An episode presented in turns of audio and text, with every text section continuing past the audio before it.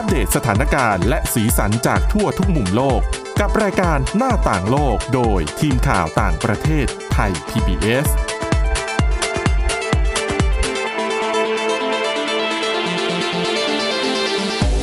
สวัสดีค่ะต้อนรับเข้าสู่รายการหน้าต่างโลกนะคะมาอัปเดตสถานการณ์แล้วก็สีสันจากทั่วทุกมุมโลกกับทีมข่าวต่างประเทศไทย PBS ค่ะวันนี้อยู่กับคุณวินิษฐาจิตกรีนะคะแล้วก็ดิฉันทิพย์ตะวันธีระนัยพงศ์ค่ะสวัสดีค่ะสวัสดีค่ะวันนี้นะคะเรายังคงมีเรื่องราวหลากหลายมานำเสนอแต่ว่าประเด็นใหญ่ประเด็นร้อนที่สัปดาห์นี้ไม่พูดถึงเนี่ยไม่ได้นะคะค่ะก็คือเรื่องของสงครามในอัฟกานิสถานนะคะซึ่งถ้าคือจริงๆเนี่ยสงครามในอัฟกานิสถานเนี่ยไม่ใช่เรื่องที่เพิ่งเกิดขึ้นนะคือเกิดขึ้นมาสักระยะคือเกิดขึ้นมาตลอดแล้วก็รุนแรงมากขึ้นนับตั้งแต่สหรัฐเนี่ยเริ่มถอนทหารออกจากอัฟกานิสถานตั้งแต่เมื่อเดือนพฤษภาคมที่ผ่านมานะคะแล้วก็รุนแรงขึ้นมาเรื่อยๆแต่ที่บ้านเราให้ความสนใจเพราะว่าก่อนหน้านี้มีอ่ะเป็นจะเรียกว่าบล็อกเกอร์ได้ไหม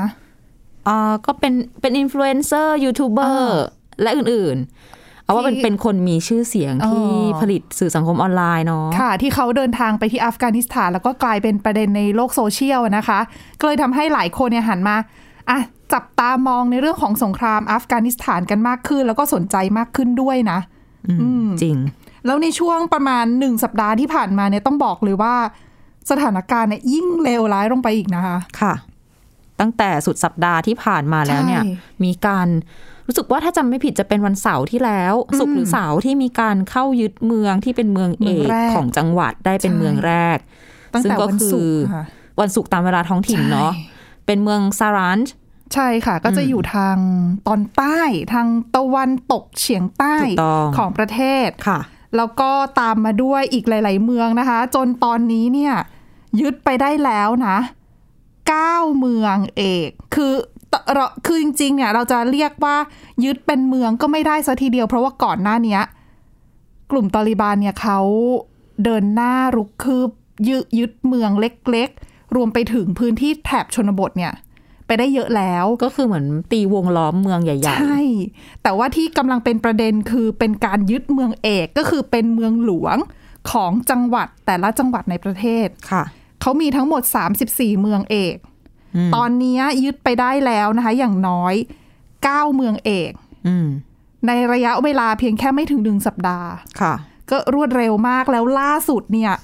เจ้าหน้าที่กลาโหมสหรัฐอเมริกาออกมานะคะเปิดเผยโดยเขาอ้างอิงข้อมูลจากหน่วยข่าวกรองของสหรัฐอเมริกาเองเนี่ยบอกว่า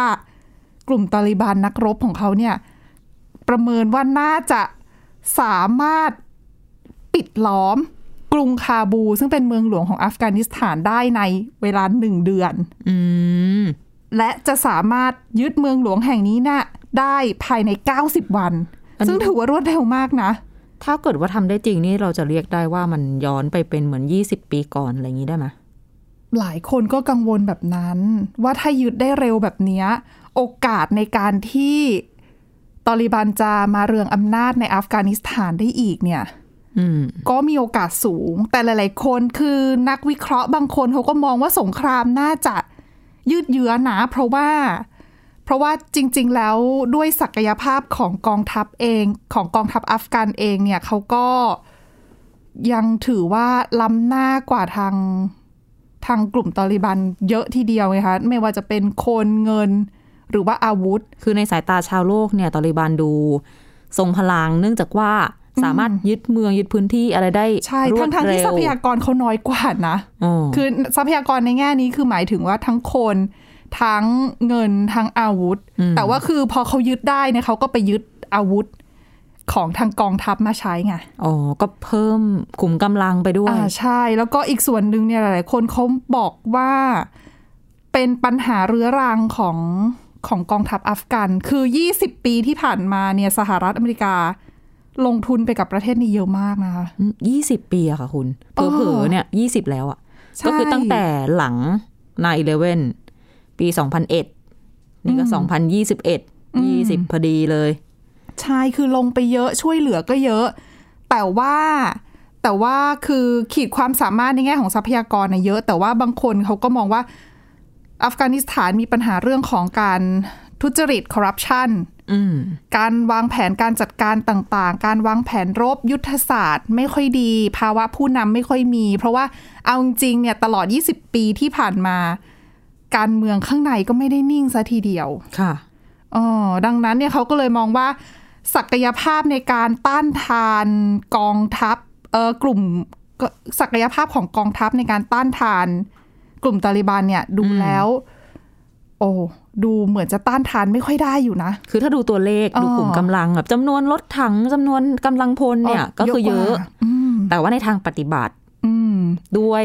กลวิธียุทธศาสตร์ยุทธวิธีการรบต่างๆถูกแล้วเขาบอกว่าพื้นที่ที่บอกว่าเมืองเอกเนี่ยยึดไปได้เยอะเนี่ยรวดเร็วแบบเนี้ยไม่ใ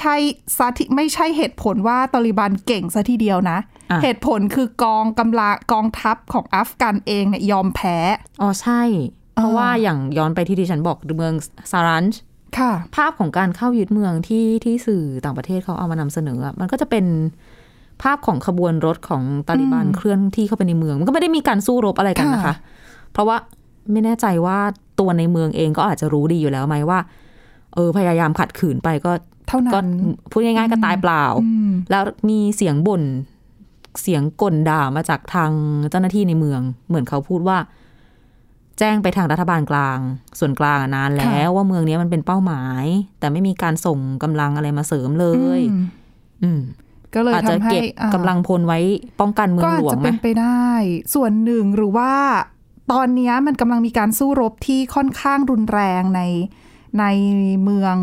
ทางตอนใต้นะคะในพื้นที่แถบทางตอนใต้เนี่ยไม่ว่าจะเป็นกันดาฮาร์หรือว่าราชกากาซึ่งบริเวณนั้นเนี่ยเป็นเหมือนกับฐานที่มั่นของเป็นเหมือนจุดกำเนิดของตาลิบันตั้งแต่ในอดีตแล้วดังนั้นเนี่ยก็เขาก็มีความพยายามเหมือนกันแหละว่าจะยึดในพื้นที่นั้นให้ได้ด้วยนะคะซึ่งกองทัพก็พยายามขัดขวางอยู่แต่ย้อนกลับมานอกจากพื้นที่ทางตอนใต้พื้นที่ทางตอนเหนือยิ่งน่าจับตามองเข้าไปใหญ่นะคะเพราะว่าอย่างที่บอกไปคือ9เมืองเอกที่โดนยึดไปได้เนี่ยเป็นพื้นที่ที่อยู่ในตอนเหนือเป็นพื้นที่ทางตอนเหนือถึง7เมืองเอกแล้วทั้งหมดเนี่ยก็ปิดล้อมเหมือนกับเป็นการปิดล้อมเมืองเอกที่ใหญ่ที่สุดของพื้นที่ทางตอนเหนือไปไกลๆด้วยนะคือเมืองที่ตอนนี้เขาบอกว่าต้องจับตามองในการสู้รบก็คือเรื่องของการสู้รบในเมืองมาซาอีชาริฟคือเมืองนี้เป็นเมืองเอกที่ใหญ่ที่สุดในพื้นที่ทางตอนเหนือแล้วเขาบอกว่าจะเป็นพื้นที่ที่เหมือนกับชี้ชะตาของกองทัพอัฟกันว่าสรุปแล้วเนี่ยจะสามารถต้านทานตาลิบันได้นานแค่ไหน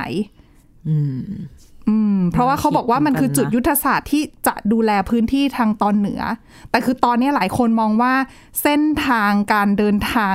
ส่งกำลังเข้าไปในมาซาอีชาริฟเนี่ยมันโดนตาลิบันตัดออกหมดแล้วไงนี่ไงเพราะว่าเขาตีวงล้อมก่อนถูกต้องเขาวางแผนมาดีจริงๆหลายๆที่จะเป็นอย่างนี้นะพอคนน้อยทรัพยากรน้อยก็ต้องหาวิธีอื่นในการเอาชนะนั่นแหละก็ไม่รู้ว่าเมืองนี้จะแตกเมื่อไหร่นะคะแต่ว่าที่แน่ๆคือเมื่อวานนี้ตัวประธานาธิบดีของอัฟกันก็บินไปลงที่สนามบินในเมืองแล้วก็เหมือนไปให้ขวัญกำลังใจกับกองทัพในพื้นที่ทหารในพื้นที่ว่าต้านทานหน่อยนะอะไรอย่างเงี้ยค่ะแล้วก็ทางข่าวกรองของสหรัฐอเมริกาเองเนี่ยบอกว่าไอการประเมินว่ากรุงคาบูคือความก้าวหน้าในการยึดพื้นที่ของตาลิบันแล้วก็การที่โอกาสความเสี่ยงในการยึดกรุงคาบูได้เนี่ยอย่างรวดเร็วเนี่ยทางสหรัฐอเมริกาเขามองว่าจริงๆอ่ะถึงแม้ว่าจะตกใจกับตัวเลขนะว่าใน90วันแต่ว่าเขาบอกว่าตัวเลขเนี้ยไม่ได้เกินความคาดหมายสักเท่าไหร่เพราะว่าเขาบอกว่าคือประเมินแล้วเนี่ยขีดความสามารถแล้วก็กำลังของตาลิบันเนี่ยตอนนี้อาจจะพูดได้ว่าแข็งแกร่งมากที่สุดนับตั้งแต่สหรัฐบุกเข้ามาแล้วอะเมื่อ20ปีก่อนคือตอนนี้ถือว่าเป็นพูดง่ายๆเป็นไพม์ไทม์ของตาลิบันแล้วก็ทางกองกำลังต่างชาติก็ถอนออกไปพอดีเลยใช่ดังนั้นเนี่ยเขาก็เลยมองว่า90วันเนี่ยไม่เกินความคาดหมายแต่ไม่ใช่ว่าเป็นเรื่องที่หลีกเลี่ยงไม่ได้สามารถยื้อได้กองทัพอัฟกันสามารถยื้อตาลิบันได้ถ้ากองทัพยกระดับการป้องกัน แล้วก็ยังมีหวังอยู่ใช่ไหมใช่ยังมีโอกาสที่จะป้องกันได้แล้วก็เปลี่ยนเขาเรียกว่าอะไรอะพลิกสถานการณ์พลิกสถานการณ์ได้คือแต่ตอนนี้แน่นอนว่าใครเห็นก็เพลียงพล้ำไปเยอะนะคะก็เท่าที่ดูก็แหมขวัญหนีดีฟอกันพอสมควรใช่ก็หลายๆคนก็กำลังพิจารณาก็คือตอนนี้อะในระยะเวลาอันใกล้เนี่ยก็ต้องไปประเมินก่อนว่าการสู้ในเมืองเอกที่ใหญ่ที่สุดทางตอนเหนือเนี่ยจะเป็นยังไงคุ้มได้คุ้มเสียยังไงหรือว่าเขาจะแบบเป็นเน้นป้องกันเมืองหลวงหรือเปล่าจะโดนจะแตกเมื่อไหร่จะแตกไหมแต่ว่าโอกาสหลายๆคนก็มองว่าไม่น่าจะรอด เพราะว่าพื้นที่จริงๆพื้นที่ทางตอนเหนือเนี่ยเป็นพื้นที่ที่อาจจะเรียกได้ว่าเป็นพื้นที่ของกลุ่มที่ต่อต้านกลุ่มตอลิบันเลยนะคือก่อนหน้าที่กองทัพอเมริกันกับชาติตะวันตกจะบุกมาโค่นตอลิบันในอัฟกานิสถานเมื่อ20 ปีที่แล้วเนี่ยในประเทศในอัฟกานิสถานเองก็มีการสู้รบเหมือนกันนะเพื่อแย่งชิงอำนาจในพื้นที่กลุ่มตอลิบันกับกองทัพที่เป็นพูดง่ายๆเป็นฝ่ายรัฐบาลกับฝ่ายตอลิบันซึ่งตอลิบันก็เขาเรียกว่าอะไรชนะในพื้นที่แล้วก็เรืองอำนาจขึ้นมาช่วงปลายทศวรรษที่1990ซึ่งช่วงที่เขามีอำนาจสุเยอะเนี่ยพื้นที่ทางตอนเหนือขนาดเป็นช่วงที่ตาลิบันเรืองอำนาจนะพื้นที่ทางตอนเหนือก็ยังคงมีกลุ่มต่อต้านตาลิบันอ่ะก็คือมีกลุ่มติดอาวุธหลายๆกลุ่มนั่นแหละตาลิบันเป็นหนึ่งในนั้นมีเก่งที่สุดสามารถเอาชนะในพื้นที่อื่นได้แต่ว่าตอนเหนือเนี่ยทำไม่ได้ใช่ตอนเหนือก็ยังคงมีการคือมีแรงต้านอยู่พอสมควรเหมือนกันดังนั้นเนี่ยเขาบอกว่ากองทัพก็พยายามที่จะหวังพึ่งกลุ่มนักรบเหล่านี้ที่ไม่ชอบตาลิบันในการสู้กับตาลิบันในช่วงนี้แต่ปรากฏว่าแต่ละกลุ่มก็ถอยเหมือนกันไม่เอาด้วยนั่นแหละก็เลยกลายเป็นที่มาว่ากองทัพควรจะยกระดับแล้วก็พึ่งตัวเองมากขึ้นไหมค่ะนะคะแล้วก็นอกจากนี้เป็นเรื่องของเมืองเอกเรื่องของกรุงคาบูมีอีกหนึ่งอย่างว่าเอ๊ะการที่จะบุกเข้ากรุงคาบูเนี่ยทั้งที่เป็นเมืองหลวงจะทำได้หรือเปล่าเขาต้องมีการรักษาความปลอดภัยที่เข้มงวดอย่างมากนะคะที่สุดแล้วใช่เพราะเป็นเมืองหลวงไงแล้วจะบุกเข้าไปยังไงทำได้ยังไงมีบางคนประเมินเอาไว้นะคะถึงวิธีในการบุกยึดกรุงคาบูเดียวเรื่องราวจะเป็นยังไงเนี่ยมาติดตามกันต่อในช่วงที่2ค่ะพักกันสักครู่ค่ะหน้าต่างโลกโดยทีมข่าวต่างประเทศไทย PBS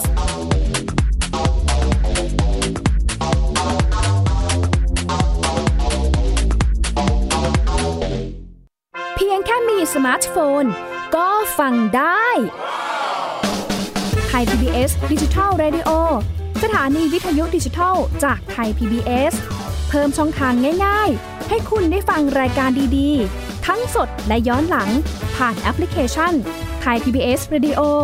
หรือ www.thaipbsradio.com Thai PBS Digital Radio Infotainment for all แค่ฟังความคิดก็ดังขึ้นเต็มอิ่มทั้งความรู้และความสนุกกับ Thai PBS Podcast อาหารเนี่ยมันจะมีสัญญะทางการเมืองเนี่ยซ่อนอยู่มีเจ้าหญิงแสนสวยพระองค์หนึ่งถูกสาปให้เป็นโรคซึมเศร้าคำนี้มันมีความหมายมากคำว่า Winter of something เนี่ยฤดูหนาวของอะไรก็ตามเนี่ยมันจะมีเหตุการณ์ในประวัติศาสตร์ที่มันจะถูกใช้คำว่า Winter เนี่ยตลอดเวลาทางการจีนออกมาเปิดเผยนะคะว่าประชาชนที่เป็นผู้ใหญ่ประมาณครึ่งหนึ่งของทั้งประเทศมีน้ำหนักเกินแล้วก็เป็นโรคอ้วนตอบโจทย์ทุกไลฟ์สไตล์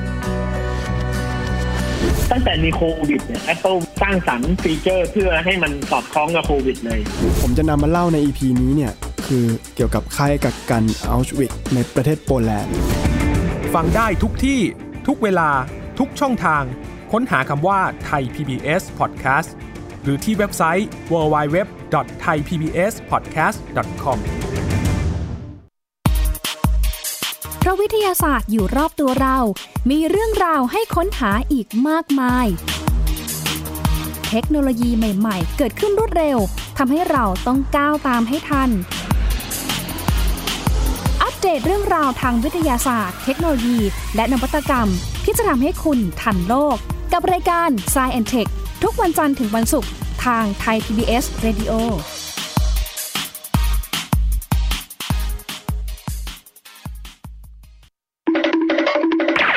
ฟังนิทานกันแล้วเปิดโลกจินตนาการกับไทย PBS Podcast ให้น้องๆสนุกสนานไปกับเพลย์ลิสต์นิทานมากกว่า100เรื่องจากคิสอ้าวนิทานสุภาษิตและสื่อเสียงนิทานฟังได้ที่ www.thaipbspodcast.com และแอปพลิเคชัน Thai PBS Podcast ตั้งแต่วันนี้เป็นต้นไปห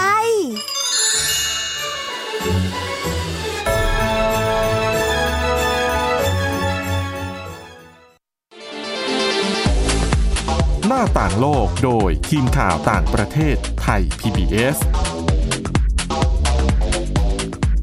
ต้อนรับกลับเข้าสู่ช่วงที่2ของรายการหน้าต่างโลกนะคะกลับมาที่เรื่องราวของอัฟกานิสถานอย่างที่เกริ่นไปที่ว่า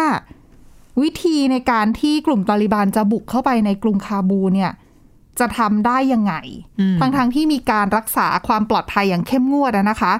คือสื่อบางสำนักเนี่ยเขาก็รายงานแหล่งข่าวนะอ้างว่าคือตอนนี้ในช่วงที่กลุ่มตาลิบันเริ่มลุกคืบยึดพื้นที่ทางตอนเหนือนะคะก็ทำให้มีประชาชนจำนวนไม่น้อยเนี่ยเขาพยายามที่จะหลบหนีออกจากเมืองแน่นอนเกิดสงครามการสู้รบประชาชนในเมืองเนี่ยแน่นอนว่าก็ต้องอพยพออกนอกเมืองถูกไหมเพื่อความปลอดภัยถูกต้องแล้วอพยพมาไหนล่ะทางตอนเหนือใกล้สุดแน่นอนก็ต้องไปที่ปลอดภัยที่สุดนั่นคือกรุงคาบูแล้วกรุงคาบูเขาบอกว่าตอนนี้ถนนแทบทุกเส้นที่เข้าสู่เมืองหลวงเต็มไปด้วยผู้คนที่พยายามที่จะเข้าเมืองเพราะว่าหลบหนีมาจากพื้นที่สู้รบหมายถึงไปออกันอยู่ในนั้นใช่คือออกันก่อนเข้าเมืองแล้วนักวิเคราะห์หลายคนก็ประเมินว่าในบรรดาคนที่ไปรอเข้าเมืองน่ะค่ะจะมีนักรบของตาลิบันแทรกซึมเข้าไปด้วยหรือเปล่านี่มันม้าไม้เมืองทรอยนี่ใช่เพราะว่าจะตรวจสอบยังไงคนเป็นพันเป็นแสนคนน่ะที่จะเข้าเมืองแล้วหนีสงครามมาคุณก็จะพิสูจน์ยังไงข้าวของคือเอกสารไม่มีอยู่แล้วล่ะอีลุงตุงนางเอกสารมีก็ปลอมได้เอาก็ถูกแล้วด้วยความวุ่นวายนะตอนนั้นน่ะคือถ้าเป็นแผนที่เขาวางมาแล้วว่าเขาจะทำแบบนี้ดิฉันว่าปลอมหรือว่าอะไรก็คงไม่ยากแล้วล่ะดังนั้นเนี่ยเขาก็เลยมองว่าอาจจะมีโอกาสที่นักรบของตาลิบันเองเนี่ยคือปะปนไปกับกลุ่มผู้อพยพเข้าไปในกรุงคาบูเข้าไปแล้วทำอะไรเข้าไปแล้วแน่นอนว่าหนึ่งในกลุ่มก่อการร้ายเนาะถ้ายุทธวิธีของกลุ่มก่อการร้ายคืออะไรคะระเบิดค่ะใช่ค่ะระเบิดฆ่าตัวตายแล้วเขาบอกว่ามีโอกาสที่นักรบตาลิบันซึ่งก็เป็นกลุ่มที่มียอมพลีชีพแหละมีโอกาสที่จะติดระเบิดแล้วก็ไปก่อเหตุในพื้นที่ที่เป็นพื้นที่อ่อนไหวรวมไปถึงกลางกลุ่มประชาชนหรือว่ารวมไปถึงพื้นที่ที่เป็นย่านของกลุ่มทางการทูตอ่ะมีสถานที่ราชการด้วยประมาณนั้นคือเราต้องมองอย่างนี้คือเมืองบ้านเมืองเขาจะไม่เหมือนบ้านเมืองเราที่สถานทูตต่างๆองค์กรต่างๆระหว่างประเทศเนี่ยก็จะมีกระจายตัวอยู่ในหลายๆเมืองหลายๆเขตของกรุงเทพเนาะอ่ะให้นึกภาพง่ายๆแต่อย่างของประเทศที่เขามีสงครามมีความขัดแย้งรุนแรงอย่างเช่นอิรักอย่างเช่นอัฟกานิสถานปากีสถานพื้นที่ในเมืองหลวงของเขาอ่ะจะจัดเป็นโซนเป็นโซนนิ่งอันนี้เป็นกรีนโซนนะปลอดภัยอันนี้เป็นพื้นที่ของประชาชนนะอันนี้เป็นโซนของกองทัพนะอันนี้เป็นโซนของดิปโลมาติกนะเป็นแบบกลุ่มการทูตก็จะอยู่รวมๆกันซึ่งตรงเนี้ยปกติแล้วจะมีการรักษาความปลอดภัยที่สูงมากแต่ว่าโอกาสที่เขาบอกว่าตาลิบันจะเข้าไปแล้วก่อเหตุก็มีสูงเช่นเดียวกันหากเขาหลุดเข้าไปในเมืองได้มันก็ทำได้หลายอย่างแหละจะเป็นแบบคาร์บอมขับรถเข้าไปเลยอะไรยังไงก็ได้ทั้งนั้นอ่ะคือแค่คนเข้าไปในเมืองได้แล้วอ่ะแต่จริงๆอ่ะในเมืองก็น่าจะมีเรียกว่าผู้ปฏิบัติการของตาลิบันอยู่แล้วด้วยเนาะเพราะมันก็มีกรณีการแบบก็อาจจะมีสังหารเจ้าหน้าที่รัฐอะไรอยู่เรื่อยๆจนมันไม่ใช่เรื่องแปลกแล้วใช่ก็อาจจะมีแบบไปเสริมกำลังเพิ่มมากขึ้นอันนี้ก็เลยน่าถือว่าเป็นสถานการณ์ที่ต้องจับตามองแล้วก็น่าเป็นห่วงอยู่พอสมควรนอกเหนือไปจากการโดนปิดล้อมอยู่ข้างนอกนะค่ะรอบๆเมืองแล้ว อัฟกานิสถานถ้าจัดการไม่ได้ถ้าช่วยตัวเองไม่ได้แล้วทำยังไงหลายคนก็มองว่าเอาสหรัฐตอนนี้จะถอนออกไปหมดแล้วบอกว่าจะถอนออกไปได้หมดคือ complete เนี่ยสิ้นเดือนนี้จะเปลี่ยนแปลงแผนหรือเปล่าเพราะว่าสถานการณ์เนี่ยมันเลวร้ายลงเนี่ยเยอะมากแล้วก็รวดเร็วด้วยแล้วมาเดือนนี้พอดีกันเลยนะแล้วจะเปลี่ยนท่าทีไหมจะยอมกลับมาช่วยไหมกลืนน้ำลายตัวเองไหมสหรัฐประกาศแล้วนะคะรวมไปถึงตัวผู้นำโจไบเดนด้วยประธานาธิบดีบอกว่ายังไงก็ไม่กลับตัดสินใจแล้วว่าจะถอนก็คือถอนจริงๆไม่เสียใจด้วยที่ตัดสินใจอย่างนี้เพราะว่าเขาบอกว่าก่อนที่จะตัดสินใจถอนทหารออกไม่ใช่ว่าสหรัฐอเมริกาจะไม่รู้นะคะว่าจะเกิดเหตุการณ์แบบนี้กับอัฟกานิสถานเขาบอกว่าข่าวกรองหน่วยความมั่นคงของเขาในพื้นที่เนี่ยทราบดีอยู่แล้วว่าจะต้องเกิดเหตุแบบนี้แน่นอนแล้วก็อยู่ที่ว่าจะโดนยึดเมื่อไหร่โดนยึดคืนเมื่อไหร่ด้วยระดับนั้นน่ะเขาประเมินสถานการณ์ได้อยู่แล้วใช่เขารู้พอสมควรเลยนักรบอาจจะแบบเตรียมการยกระดับการฝึกการเตรียมอะไรเห็นมานานแล้วแหละแต่ยังไงเนี่ยสหรัฐก็ยืนยันว่าไม่กลับไปช่วยนะคะบางคนถามถึงขั้นว่าแล้วการโจมตีทางอากาศล่ะจะยอมกลับมาช่วยไหมเพราะว่าหนึ่งในปฏิบัติการของสหรัฐอเมริกาในพื้นที่อาเช่นตะวันออกกลางที่เข้าไปช่วยบางทีสหรัฐอาจจะไม่ได้ส่งทหารไปรบออนกราวในพื้นที่คือปล่อยในพื้นที่เนี่ยให้เป็นทหารของประเทศนั้นๆจัดการไปโอเคเข้าใจแต่จะคอยซัพพอร์ตเป็นการโจมตีทางอากาศเพื่อเปิดทางให้ทหารที่เป็นภาคพื้นอ่ะภาคพื้นดินอ่ะบุกเข้าไปได้ง่ายขึ้นคือเหมือนบอมเปิดทางให้หลายคนก็ถามว่าอ้าวแล้วสหรัฐจะยังช่วยโจมตีทางอากาศด้วยไหมกับอัฟกานิสถานสหรัฐก็บอกว่าไม่นะคะไม่ช่วยเหมือนกันบอกว่าเรื่องของการจัดการสงครามในอัฟกานิสถานต้องเป็นเรื่องที่รัฐบาลและกองทัพอัฟกานต้องจัดการแล้วก็ช่วยตัวเองสหรัฐจะไม่ส่งทหารไปช่วยอีกแล้วแต่ว่าถามว่ายังช่วยเหลือในด้านอื่นๆไหมยังช่วยนะคะไม่ว่าจะเป็นเรื่องของการส่งเรื่องของเงินให้เงินบริจาคการเทรนนิ่งแต่คือก็จะไม่แบทเทิลไงไม่ใช่เป็นปฏิบัติการสู้รบอีกอย่างหนึ่งก็เป็นพวกด้านมนุษยธรรมต่างๆเพื่อดูแลประชาชนที่ได้รับผลกระทบจากภาวะสงครามแต่ตอนนี้ก็มีกระแสกลัวกันในยุโรปแล้วนะเรื่องผู้อพยพอ๋อใช่คือชาวอัฟกันมันจะไปซ้ำรอยเมื่อช่วงหลายปีก่อนไหมที่แบบซีเรียเกิดสงครามกลางเมืองอะไรเงี้ยเราคิดว่าคนทางยุโรปน่าจะกลัวๆกันแหละแต่ยุโรปเขาก็เตรียมเขาเรียกว่าอะไรเตรียมพร้อมไว้นั่นแหละแต่ก่อนหน้านี้ได้ยินว่าเยอรมนีออกมาประกาศว่าคนอัฟกันที่ถูกคือเหมือนหลบหนีลักลอบเข้าเมืองอ่ะค่ะในเยอรมนีเขาจะยังไม่ส่งตัวกลับนะคะเพราะว่าเขาเห็นว่าเป็นเรื่องของสงครามในประเทศดังนั้นเนี่ยก็เป็นเรื่องมนุษยธรรมเนาะคล้ายๆหลักการช่วยเหลือผู้ลี้ภัยนั่นแหละใช่เพราะว่าส่งกลับไปเนี่ยโอกาสเสี่ยงที่เขาจะมีอันตรายถึงชีวิตเนี่ยมันสูงมากดังนั้นเนี่ยก็ชะลอแผนการส่งตัวกลับค่ะแต่ว่าจะรับเพิ่มไหมอะไรยังไงนั้นก็ต้องมาดูต่อไปเพราะเยอรมนีก็คือจริงๆในเยอรมนีเป็นหนึ่งในประเทศของยุโรปที่เขาเรียกว่าอะไรเป็น migrant friendly เป็นประเทศเป้าหมายที่ผู้อพยพอยากจะเดินทางไปพักอาศัยอยู่ใช่แล้วเขาก็เปิดรับผู้อพยพพอสมควรแต่ในทางปฏิบัติคน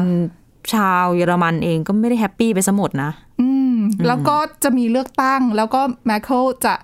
อำลาตำแหน่งแล้วนี่กำลังจะมีนายกรัฐมนตรีคนใหม่รัฐบาลใหม่ขึ้นมาจะเป็นยังไงสังคมในประเทศจะเป็นยังไงสำหรับเยอรมนีนะคะรวมไปถึงพิษเศรษฐกิจจากโควิด -19 อย่างเงี้ยจะทำให้คนชาวเยอรมันลำบากหรือเปล่าใช้ชีวิตลำบากหรือเปล่าแล้วก็รู้สึกว่าผู้อพยพจะไปแย่งงานเขาหรือเปล่าอีกหรือเปล่ากลายเป็นปัญหาสังคมเพิ่มเติมมาอีกเราก็ไม่รู้ไงอย่างในอดีตมันมีมากกว่าเรื่องแย่งงานด้วยไงมันมีเรื่องอาชญากรรมและอื่นๆที่คนเยอรมันก็โจทย์ขานกันว่าโอ้โหcrime rateอัตราการเกิดอาชญากรรมมันเพิ่มสูงขึ้นแล้วหลายครั้งที่เราเห็นคือผู้ก่อเหตุอย่างมันจะมีการล่วงละเมิดผู้หญิงอะไรเงี้ยผู้ก่อเหตุก็เป็นกลุ่มชาติพันธุ์ที่มาจากประเทศผู้อพยพอย่างเงี้ยก็กลายเป็นมุมมองในแง่ลบ ต่อผู้อพยพไปหลังจากนี้ก็ไม่ใช่แค่เรื่องว่าเราต้องจับตามองว่าสงครามในอัฟกานิสถานเนี่ยจะเป็นไปในรูปแบบไหนจะจบยังไงใครจะได้ใครจะเสียบ้างแต่ว่าในเรื่องของปัญหาผู้อพยพที่จะตามมาด้วยปัญหาเรื่องของการละเมิดสิทธิมนุษยชนการให้ความช่วยเหลือด้านมนุษยธรรมต่างๆด้วยที่จะตามมาก็ยังเป็นเรื่องใหญ่ยังเป็นโจทย์ใหญ่ของประชาคมโลกในการที่จะต้องช่วยเหลือแล้วก็ร่วมมือกันส่วนหนึ่งเหมือนกันนะแต่ว่าคนที่สูญเสียแน่นอนนั่นแหละประชาชนนั่นแหละในประเทศสุดท้ายแล้วไม่ว่าจะเกิดอะไรขึ้นประชาชนเป็นเหยื่อเสมอเอาถูกนะคะ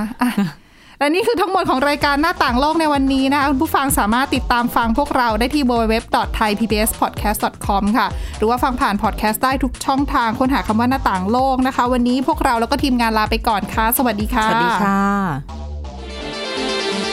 Thai PBS Podcast View the world via the voice